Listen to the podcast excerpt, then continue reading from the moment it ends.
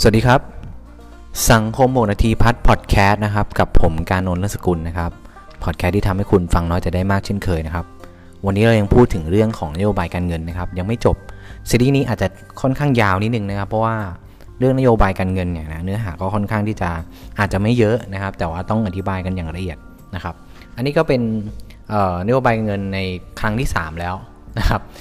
EP เนี้ยอาจจะยังไม่จบด้วยซ้ำนะครับโอเคเดี๋ยวเนี้ยผมจะพูดถึงนโยบายการเงินเนี่ยที่แบ่งออกเป็น2ประเภทนะครับอย่าลืมนะครับว่าคำว่านโยบายการเงินเนี่ยนะครับคนที่ใช้ก็คือธนาคารแห่งประเทศไทยหรือธนาคารกลางนั่นเองนะครับทีนี้2 EP ที่แล้วเนี่ยผมยังไม่ได้บอกชื่อผู้ว่าการธนาคารแห่งประเทศไทยเลยเนาะเดี๋ยวก่อนที่จะพูดถึงเรื่องนโยบายพูดถึงชื่อผู้ว่าการธนาคารก่อนนะครับผู้ว่าการธนาคารแห่งประเทศไทยเนี่ยเป็นคนที่21แล้วนะครับชื่อว่าดร.เศรษฐพุทธสุทธิวาทนฤพุทธนะครับซึ่งผมไม่แน่ใจว่าตอนนี้ในธนบัตรเนี่ยนะครับเปลี่ยนเป็นชื่อของเขาหรือยังซึ่งในธนบัตรเนี่ยคุณผู้ฟังอาจจะไม่เคยสังเกตนะครับว่าในธนบัตรนะครับเพราะว่าธนาคารแห่งประเทศไทยเนี่ยเป็นคนผลิตธนบัตรออกมาใช้ในระบบเศรษฐกิจในประเทศไทยเนี่ยเพราะฉะนั้นธนบัตรเนี่ยจะมีลายเซ็นอยู่2คนนะครับคนแรกก็คือผู้ว่าการธนาคารแห่งประเทศไทยก็คือลายเซ็นของดร.เศรษฐพุทธสุทธิวาทนฤพุทธเนี่ยซึ่งเป็นผู้ว่าการเนี่ยกับอีกท่านหนึ่งนะครับก็คือรัฐมนตรีว่าการกระทรวงการคลังนะครับคุณอาคมนะครับนายอาคมเติมพิยาภัยศิษฐ์นะครับของอันนี้ของก็คือส่วนรัฐบาลครับแต่ว่าธนบัตรบางใบเนี่ยก็ยังเป็นผู้ว่าการคนเก่าอยู่ใช่ไหมครับดร.วิทยาไทยสันติประภพนะครับถ้าผมจำไม่ผิดนะคนที่20นะครับอ่ะนี่ก็ประมาณนึงนะครับ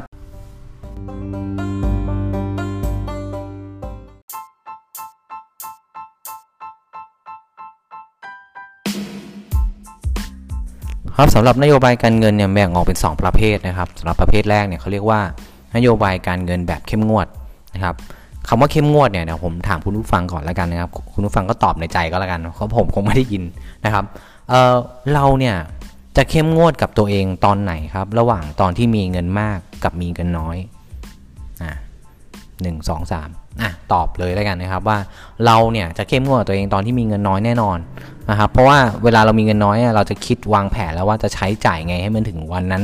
วันนี้ใช่ไหมครับแต่ว่าเวลาถ้าเราตอนที่เรามีเงินมากเราจะชิวๆถูกต้องไหมครับเพราะนั้นอย่างอีพีแล้วเนี่ยผมพูดถึงไข่ดาวนะครับคุณผู้ฟังพอจะนึกภาพออกไหมครับตรงกลางเนี่ยนะครับไข่แดงเนี่ยเป็นเงินของธนาคารกลางนะครับธนาคารลูกนะครับธนาคารพาณิชย์นั่นแหละแล้วก็เงินของรัฐบาลนะครับแต่ส่วนตรงไข่ขาวเนี่ยเป็นเงินที่ประชาชนถืออยู่นะครับไอ้แบบเนี้ยนะครับ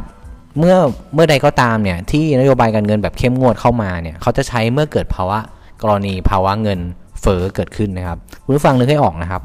กรณีภาวะเงินเฟ้อเนี่ยนะครับปริมาณเงินในกระเป๋าประชาชนจะมีมากพูดง่ายว่าไข่ขาวเนี่ยปริมาณไข่ขาวเนี่ยจะเยอะมากแล้วไข่แดงมีนิดเดียวแสดงว่าเงินตรงกลางมันน้อยมากนะครับเพราะฉะนั้นดุลการค้านะครับดุลแล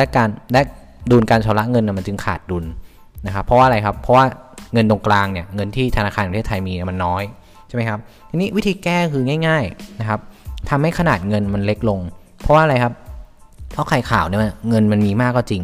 อะไรที่มันมีเยอะแยะไปหมดเนี่ยคุณค่ามันจะน้อยนะครับเหมือนกันครับเงินก็เหมือนกันยิ่งเงินมีมากเนี่ยนะครับนะคุณค่าของมันจะน้อยเพราะว่าทำไงครับคือในภาวะเงินเฟ้อเงินมันจะมากกว่าของละ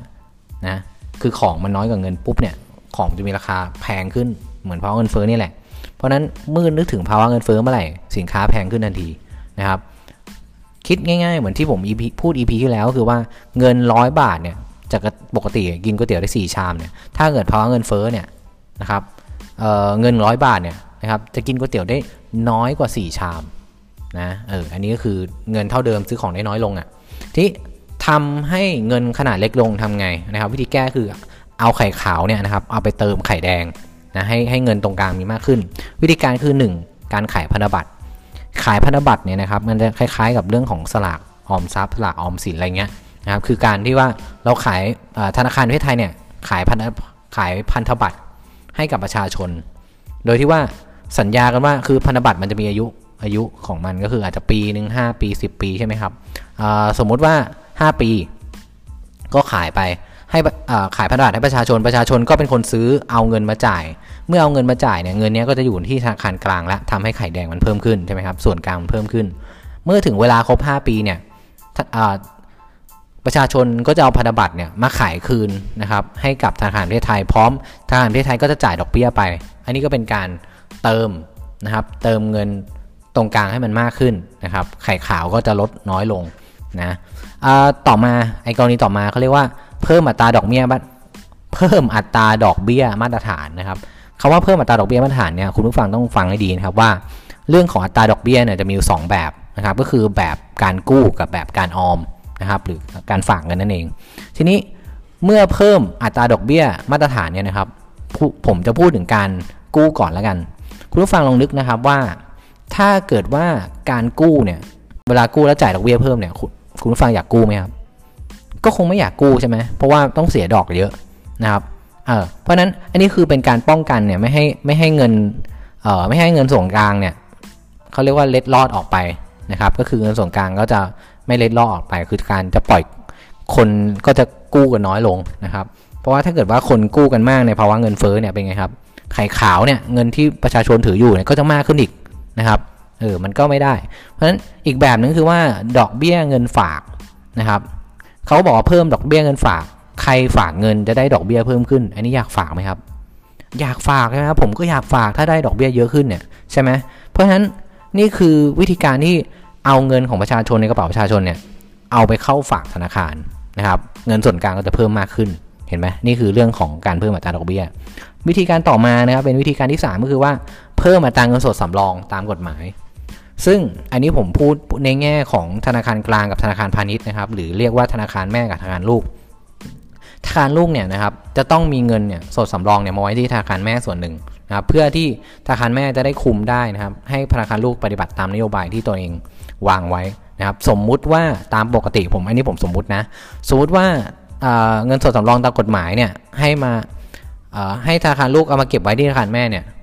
10% ยกตัวอย่างเช่นสมมุติธนาคาร A เนี่ยมีเงินอยู่ทั้งหมด1,000 ล้านก็ต้องเอาเงิน100ล้านคือ 10% เนี่ยเอามาฝากไว้ที่ธนาคารแม่ใช่ไหมครับนี่คือสมมุตินี่คือปกตินะแต่ปรากฏว่าพอเกิดภาวะเงินเฟ้อปุ๊บเนี่ยนะครับภาวะเงินเฟ้อปุ๊บเนี่ยธนาคารแม่เนี่ยหรือธนาคารแห่งประเทศไทยบอกว่าอุ๊ย 10% ไม่ได้ละต้องเอามา 20% เลยธนาคารแม่ก็เรียกเก็บอีก 10% เป็น 20% แสดงว่าจาก 1,000 ล้านก็มาเป็น1,000 ล้านเนี่ยตอนแรกเอามาแค่100ล้านอันนี้ก็คือเอามา200ล้านละเมื่อธนาคารลูกเนี่ยธนาคารพาณิชย์เนี่ยมีเงินน้อยลงเนี่ยเขาจะปล่อยกู้ได้เท่าเดิมไหมครับไม่เท่าเดิมเขาจะปล่อยกู้ได้น้อยลงถูกต้องไหมครับเพราะนั้นอันนี้ก็คือทำให้เ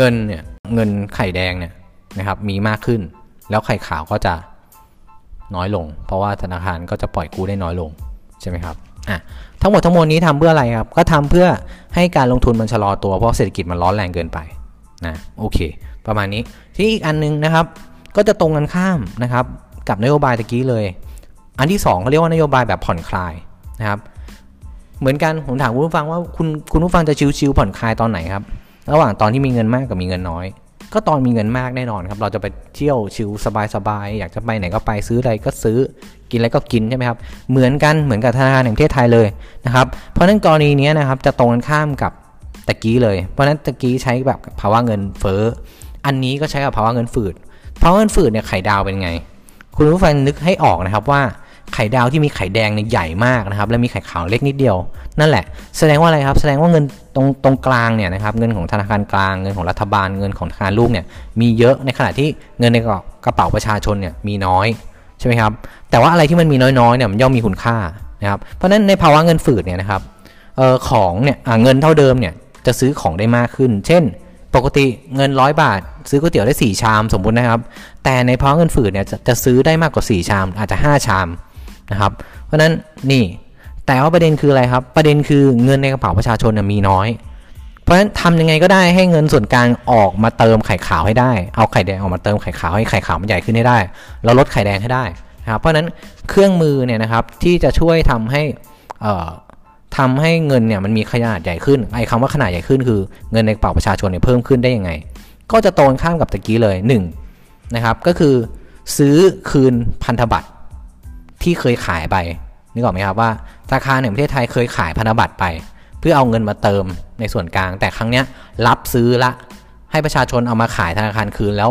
ธนาคารแห่งประเทศไทยก็จ่ายดอกเบี้ยพร้อมกับพันธบัตรราคาพันธบัตรไปด้วยนะครับอันนี้คือการเอาเงินเนี่ยจากตรงกลางออกไปให้สู่ประชาชนนะครับประชาชนก็จะมีกำลังซื้อมากขึ้นนะครับอันที่2ตะกี้เขาบอกว่าที่เข้มงวดเนี่ยเขาบอกว่าเพิ่มอัตราดอกเบี้ยเพราะนั้นผ่อนคลายก็จะลดอัตราดอกเบี้ยนะครับเมื่อลดอัตราดอกเบี้ยนะครับคุณผู้ฟังก็จะนึกให้ออกนะครับว่ามันมีเรื่องของเงินกู้แล้วก็เงินฝากนะเพราะฉะนั้นนึกให้ออกนะครับว่าถ้ากู้เสียดอกเบี้ยน้อยเสียดอกเบี้ยต่ำเนี่ยอยากกู้ไหมอยากกู้แน่นอนนะผมก็อยากกู้แต่สำหรับการฝากถ้าฝากแล้วเนี่ยดอกเบี้ยนิดเดียวเนี่ยแทบจะน้อยมากเลย 0.5 0.7% เงี้ยอยากฝากไหมครับก็ไม่ค่อยอยากฝากเพราะฉะนั้นประชาชนเนี่ยเลือกที่จะถือเงินสดนะครับมากกว่าที่จะเอาไปเงินไปฝากธนาคารนี่คือเป็นวิธีการที่ทำให้เงินส่วนกลางเนี่ยไม่ใช่เงินส่วนกลางเงินที่ประชาชนมีอยู่จะเพิ่มขึ้นเพราะประชาชนจะไม่เอาเงินไปฝากเพราะได้ดอกเบี้ยน้อยแล้วประชาชนอยากจะกู้นะในภาวะแบบนี้เพราะว่าเสียดอกเบี้ยถูกมากๆนี่เป็นการช่วยแล้วตะกี้บอกว่าอะไรครับเรื่องในภาวะเงินเฟ้อหรือแบบเข้มงวดตะกี้เขาบอกว่าเพิ่มอัตราเงินสดสำรองใช่ไหมแต่ครั้งนี้นะครับในภาวะแบบเงินฝืดเนี่ยหรือนโยบายแบบผ่อนคลายเนี่ยนะครับก็จะลดอัตราเงินสดสำรองธนาคารแม่ก็จะสมมุติจาก 20% เดิมที่เก็บมาแบบเข้มงวดที่ก็จะ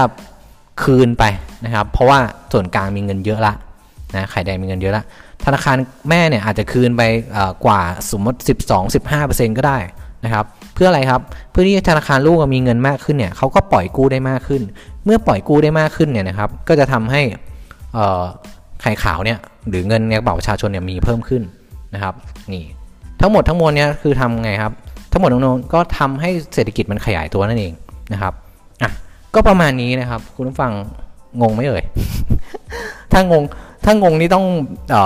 ย้อนกลับไปอีกรอบนะครับแต่ผมคิดว่าโอเคเนื้อหาก็วันนี้ประมาณนี้ก่อนนะครับเดี๋ยวจะมากกว่านี้แล้วมันจะไปไกลนะครับก็ขอบคุณข้อมูลจากสำนักพิมพ์วพ.นะครับแล้วก็